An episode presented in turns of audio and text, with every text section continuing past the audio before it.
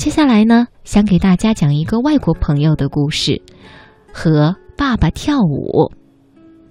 作者说，我开着家里那辆墨绿色的汽车，送爸爸去老年失忆护理中心。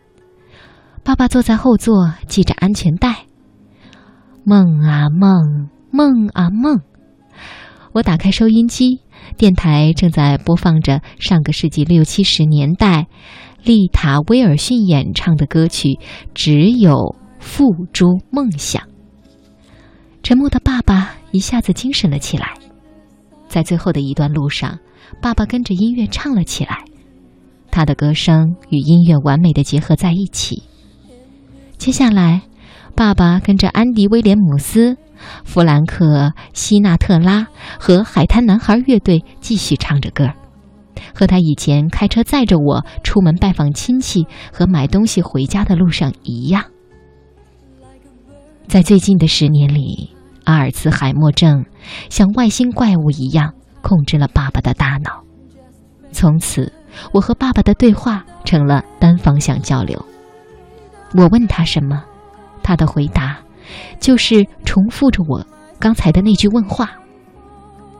我们兄妹几个轮流照顾爸爸，现在轮到了我。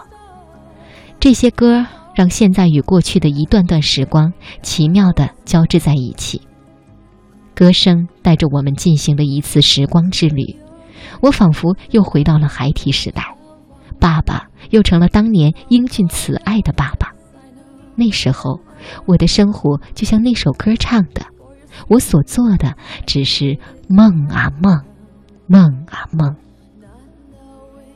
我和爸爸会心的相视一笑，继续跟着音乐哼唱。爸爸看上去神思悠远，我不知道他脑子里在过哪部电影。他是不是把如今已经五十岁的我再次当成了他的小公主，拉着他的胳膊让他干这干那？爸爸当年教会了我跳舞。并且让我跟他一起跳舞。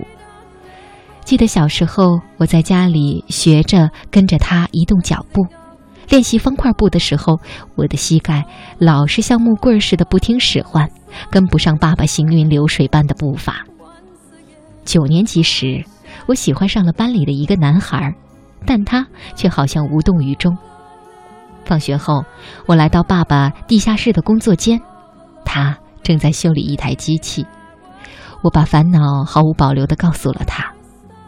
爸爸停下了手中的活儿，在一张纸上写了一句话，然后大声地读道：“一年之后，我打赌这个男孩会来李麦康纳家，为他的有眼无珠而后悔。”他朝我眨了眨眼睛，叠好了这张纸，对我说：“宝贝儿。”我会在一年以后打开这张纸，你会看到我说的一点儿没错。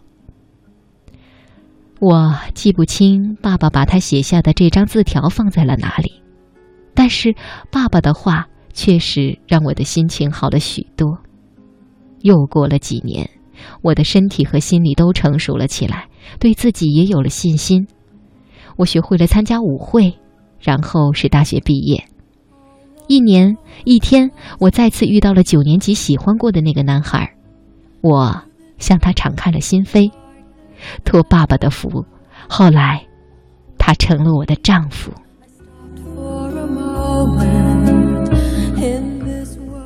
记得当年在我的婚礼上，我和爸爸跳舞时，爸爸的舞步优雅完美，脸上洋溢着骄傲的微笑。再后来，我也有了孩子。时光如白驹过隙般一天天过去，转眼间，我们的日子走到了苦乐夹杂的今天。此时，爸爸又哼起了那首歌，他一只手放在我的背上，一只手拉着我的手，迈着舞步，一路向失忆护理中心缓缓走着。我知道，我再向前走几步，这一幸福时刻就会结束。爸爸重现般的神采也会消失，但是和爸爸跳舞的美好记忆却会一直继续支撑着我，走向明天。